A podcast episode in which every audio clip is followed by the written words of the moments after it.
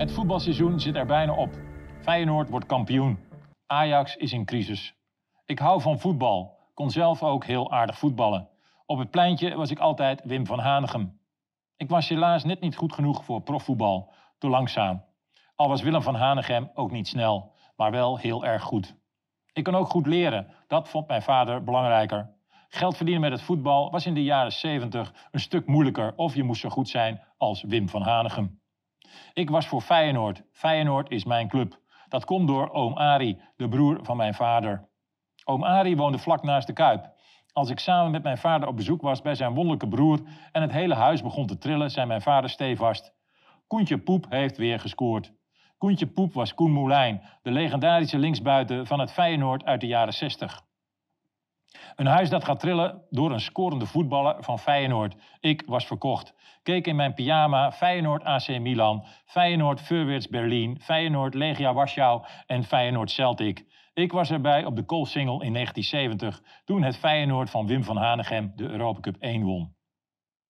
Voetbal kijken anno 2023 is nog steeds leuk, maar ook lastig. Ik ben niet zo snel meer tevreden. Ik heb in levende lijven prachtige voetballers zien spelen. Wim van Hanegem, Johan Cruijff, Maradona, Eusebio, Piet Keizer, Gianni Rivera, Günter Netzer, George Best, Romario, Zinedine Zidane, Marco van Basten, Frank Rijkaard, Ruudje Gullit, Jari Liedmanen, George Weah, Dennis Bergkamp, Patrick Kluivert, Wesley Sneijder, Robin van Persie en Rafael van der Vaart. En nog vele anderen. Dan is het lastig kijken naar Wout Weghorst, Steven Bergwijn of Martin de Roon. Maar goed, ik hou van voetbal, dus ik blijf kijken. Zeker internationaal naar Mbappé en Haaland. Maar ook nieuwe Feyenoord-helden als Kuksu en Jiménez. Naast Feyenoord heb ik nog andere clubs waar ik graag naar kijk, als Go Ahead Eagles. Omdat het mijn droom was om daar te spelen in de jaren 70. Met spelers als Oekie Hoekema, André van der Leij en Bert van Marwijk. En toch ook Ajax. Omdat het simpelweg de beste Nederlandse voetbalclub is aller tijden. En omdat ik acht jaar lang Ajax van heel dichtbij heb meegemaakt.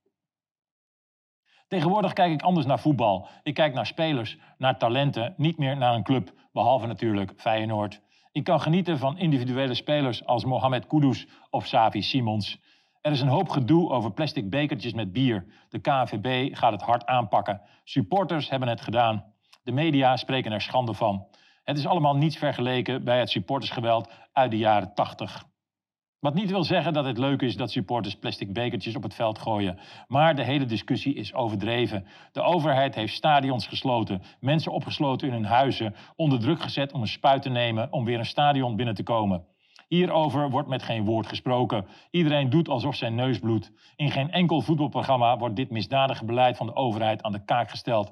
Alle journalisten piepen over plastic bekertjes met bier, maar over vaccinatiedwang geen woord. Benieuwd of ze nog blij zijn met de experimentele vaccins in hun lichaam. Ik hoor ze er nooit over. Naast de overheid gedragen trainers zich als idiote clowns langs de zijlijn. Spelers rennen bij iedere beslissing op de scheidsrechter af. Het hoogtepunt, of beter dieptepunt, was de eerste helft van de bekerfinale tussen Ajax en PSV. Iedereen mag zich misdragen, de overheid, spelers en trainers, maar de supporters hebben het gedaan. Zonder supporters geen voetbal, zou ik zeggen. Supporters zijn dom. Ze zouden zich moeten verenigen en geld vragen om op de tribunes plaats te nemen. Geld vragen voor hun aanwezigheid in de stadions. Al miljardairs die clubs opkopen. Geld aan tv-stations die absurde bedragen betalen voor de voetbalrechten. Want zeg nu zelf, Manchester City tegen Barcelona in een leeg stadion is niet om aan te gluren. Het lijkt op Katwijk tegen Noordwijk in covid-tijd. Sfeerloos, dus supporters, luister naar de kale man. Ga je verenigen en geld vragen voor je rol in het mondiale voetbalcircus. Clubs, wees blij met je supporters en hou op met je gezeur over wat plastic bekertjes. En dan is er ook nog de VAR. Het idee dat een camera het beter weet dan een man met een vlaggetje in zijn hand en iemand in een korte broek met een fluitje in zijn mond. Er is nog nooit zoveel zinloze discussie geweest over al dan niet een millimeter buitenspel. Afschaf je die VAR. Het is allemaal onderdeel van een grote plan. Iedereen trapt erin, discussieert zich suf. Wij, de simpele liefhebbers van het spelletje waarin 22 man in een korte broek achter een bal aanrennen, moeten wennen aan het almachtige oog dat camera heet. De camera weet het beter. De camera maakt het spel eerlijker. De camera houdt u en iedereen in de gaten. De camera is rechtvaardig. Straks zijn die mannetjes die nu nog de lijntjes zitten trekken ook overbodig. Artificial intelligence gaat het bepalen. Ben er maar vast aan, supporters. Voetbal wordt meer en meer gekaapt door camera's, net als uw leven.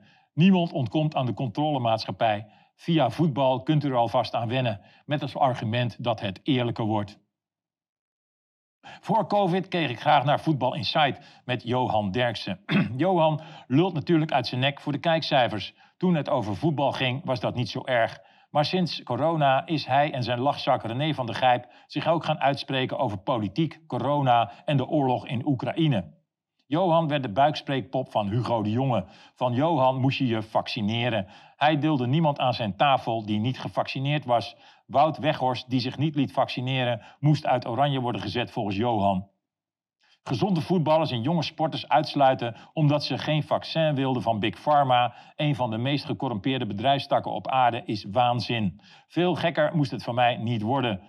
Sindsdien kan ik deze verkoper van vaccins met zijn vreselijke snor en zijn zogenaamde vrije kritische geest niet meer aanhoren. Johan Derksen is een grote idioot.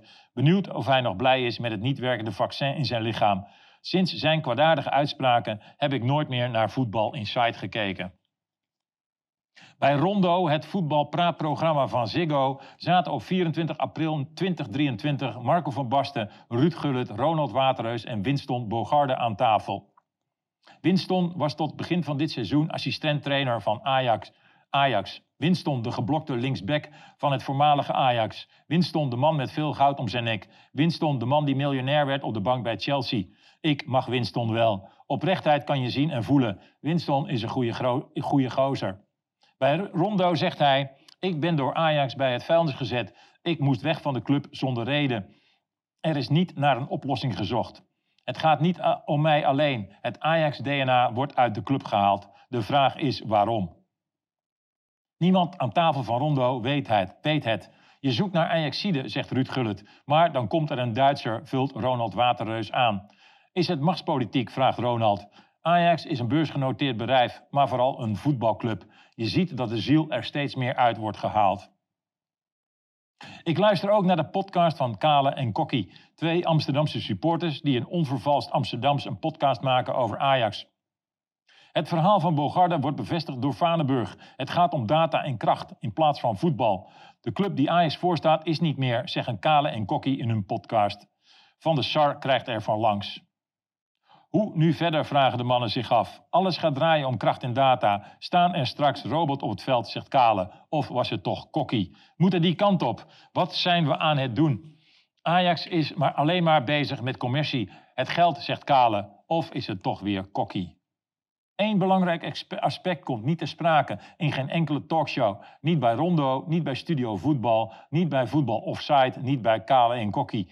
Er is één berichtje waar niemand aandacht aan besteedt, maar wat grote gevolgen heeft voor een club als Ajax.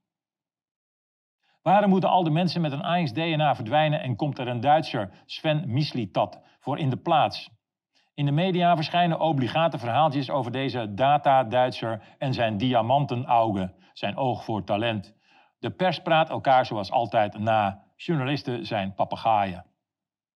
Moeten de mensen met Ajax-DNA wijken voor een nieuwe politieke correcte wind? Kon Mark Overmars daarom absoluut niet meer terugkomen bij Ajax nadat hij dickpics had verstuurd? Niet heel sympathiek natuurlijk. Als je een vrouw leuk vindt, kan je beter een goed gesprek beginnen. Mark heeft inmiddels een hartinfarct gehad en loopt waarschijnlijk bij de psychiater. We hebben nooit meer iets gehoord over zijn piemelfoto's. Van een rechtszaak is het nooit gekomen. Van der Sar heeft het in de media gedaan. Zelf zegt hij dat, het, dat hij helemaal alleen staat. Maurits Hendricks, de hockeybobo van NOC-NSF, schijnt te azen op zijn positie van algemeen directeur van Ajax. NOC-NSF, een globalistische gezondheidsspeler die van Nederland het sportiefste land ter wereld wil maken. Of dat nog gaat lukken is maar zeer de vraag, nadat zoveel gezonde mensen zijn ingespoten met vaccins waarvan niemand weet wat die gaan aanrichten op de langere termijn. Globalistische organisaties zijn voorstander van vaccineren en voedsel uit de voedselfabrieken van multinationals. Het is maar de vraag of dit zo gezond is. Er is met zekerheid iets aan de gang bij Ajax, iets groters, iets geniepers, iets politieks, iets wat in de hele maatschappij aan de gang is. Moeten alle neuzen dezelfde kant op? Moet het Ajax-DNA, lees de Amsterdamse Brani, wijken voor politiek correcte denkbeelden die via het voetbal het publiek door de strop moeten worden gedouwd? Is Ajax zonder dat ze het zelf door, doorhebben in een valkuil vol goede bedoelingen getrapt? Welke rol speelt hockeybobo Maurits Hendricks hierin? Vragenstellers als ik worden weggezet als gekkies, als wappies. Mooi, het zal wel, maar toch is het goed om vragen te blijven stellen. Is Ajax gekaapt? Is Ajax politiek geworden? Wordt het voetbal meer en meer politiek? Of beter, wordt ideologie verstopt in de sport en in het voetbal en nu ook in Ajax? En willen de supporters dat wel? Is hen überhaupt iets gevraagd? Op de eerste dag van de UEFA Women's Euro 22 lanceren de Verenigde Naties Voetbal voor de Goals. Een nieuw platform voor de internationale voetbalgemeenschap om zich in te zetten voor de SDG-doelstellingen van de Verenigde Naties, de Sustainable Development Goals. UEFA sloot zich als eerste aan bij dit initiatief. Voetbal voor de Goals is een door de VN geleid en beheerd initiatief dat met de kracht van voetbal niet alleen het bewustzijn over de SDG's wil vergroten en voetbalfans wereldwijd wil inspireren, maar ook gedragsverandering en duurzame praktijken in de voetbalsector wil bereiken. Als lid van de Voetbal voor de Goals kunnen ze zich verbinden aan de beginselen van duurzame ontwikkeling en mensenrechten duurzame bedrijfspraktijken ontwikkelen en optreden, trekken, optreden als voorvechters van de SDG's. Op 15 februari 2023 meldt Voetbal International in een klein berichtje dat Ajax in zee gaat met de Verenigde Naties. De Verenigde Naties die het voetbal dus zien als middel om zijn maatschappelijke doelen over te brengen op een groot publiek. Er zijn al overeenkomsten met de UEFA en de Serie A. Ajax doet mee als eerste topclub. Commercieel directeur van Ajax, Menno Gele, zegt: we zijn net door het hele proces heen. Het is best bijzonder om met de politici daar te praten. Een totaal andere wereld. Al betekent het niet direct iets voor de commerciële inkomsten en het daaraan afgeleide voetbalbudget. Indirect wordt de marktwaarde van Ajax verder gestut. Het samenwerken met de VN zal ongetwijfeld ter sprake komen als Ajax in gesprek is met bedrijven. Het is een keurmerk waarmee we ons graag associëren, maar bovendien een doel, bovenal een doel waar we graag aan bijdragen, zegt, zegt Menno Gele tenslotte. Begin mei wil Ajax bij de nieuwe tv-deal bedingen dat niet alleen de wedstrijden uit de Eredivisie, maar ook die uit de Keukenkampioen-divisie en de Vrouwen-Eredivisie live worden uitgezonden. is er in Voetbal International te lezen. Voor Ajax is het een harde eis dat ook het vrouwenvoetbal wordt uitgezonden. Ik heb niets tegen vrouwen, integendeel, maar het vrouwenvoetbal moet de consument door de strot geduwd worden. Het is geen kwestie van vraag en aanbod, maar politiek. Wie er naar moet gaan kijken is onduidelijk. Er staan leuke commentaren onder het artikel in VI. Wel graag topless spelen dan. Of ik kan mij voorstellen dat de Ajax-fans volgend seizoen liever naar de vrouwen gaan kijken. Gele denkt het goede te doen voor Ajax. Daar twijfel ik geen moment aan. Gele is een ambitieuze veertiger. Hij wil mee in de vaart der volkeren. Hij wil belangrijk zijn. Hij, wil ertoe doen. Carrière maken. Maar misschien had hij toch even iets beter moeten nadenken. De vraag is, zijn die doelen van de VN wel zo nobel? Ze klinken natuurlijk prachtig, die SDG-doelen. Gelijkheid, inclusiviteit, een betere wereld, geen armoede. Allemaal prachtige open deuren. Maar wat, wat we de laatste tijd in de praktijk zien, is een opgelegd keurslijf. Een soort gedachtenpolitie. We zien het overal gebeuren. Als je kritiek hebt op de zogenaamde prachtige doelen, als je anders denkt, word je buitengesloten. Mensen die de SDG's niet zien als de weg naar een betere wereld, maar juist de weg naar een meer dictatoriale wereld, een wereld waar nog meer macht komt te liggen bij overheden en bedrijven groter dan staten, worden buitengesloten van het debat. We zien het gebeuren in de media. Denk aan Omroep On. Op universiteiten. Denk aan Laurens Buis. En in het bedrijfsleven. De vraag is natuurlijk hoe benefits. Wie profiteert van de globalistische SDG-politiek? Dat zijn vooral de multinationals. Het voetbal wordt gekaapt uit naam van goede bedoelingen. Maar of die bedoelingen zo oprecht zijn, is maar de vraag. Knielen voor een wedstrijd, zwaaien met een Oekraïense vlag, een one love bandje om de arm van aanvoerder Tadic. De VN lijkt misschien een vriendelijke organisatie, maar is een ideologische organisatie die globalistische politiek uitdraagt. De SDG-doelen van de VN zijn politiek. Is het straks VN-Ajax of AFC-Ajax? De, vraag is of, de vraag is of het voor een voetbalclub en een bedrijf wel zo verstandig is je te conformeren aan deze politiek. Of dat je daar als bedrijf of voetbalclub beter verre van kan blijven. Je vertegenwoordigt tenslotte mensen met totaal verschillende achtergronden en opinies. Bij Heineken ging het fout. Het vaccineren, onderdeel van de globalistische agenda, was nog maar net gestart of Heineken kwam met de campagne The Night is for the Vaccinated. Een verkeerde keuze. Op sociale media kreeg Heineken enorme kritiek. Binnen no time was de campagne van de buis. Sport en politiek, of beter ideologie, is geen goede combinatie. Direct na de overeenkomst van Ajax met de Verenigde Naties werd de club uitgeschakeld door Union Berlin. Na een derde of vierde plaats in de competitie wordt het ploeteren in een of andere Europese league met een one-love bandje van de Verenigde Naties om. Er gelden simpele wetten in de natuur en het voetbal: winnen of winnen.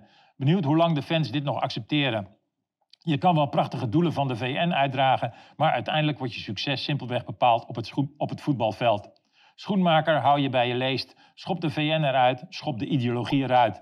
Vraag Johan Cruijff om raad in de hemel en keer terug bij je, bij je Ajax-DNA met mannen als Winston Bogarde. Het komt uit de mond van een Feyenoorder, maar wel een Feyenoorder die van voetbal houdt. Van voetbal zonder var, waar af en toe best een biertje mag worden gegooid en waar sport niet wordt verkracht en misbruikt door mensen met een ideologische agenda.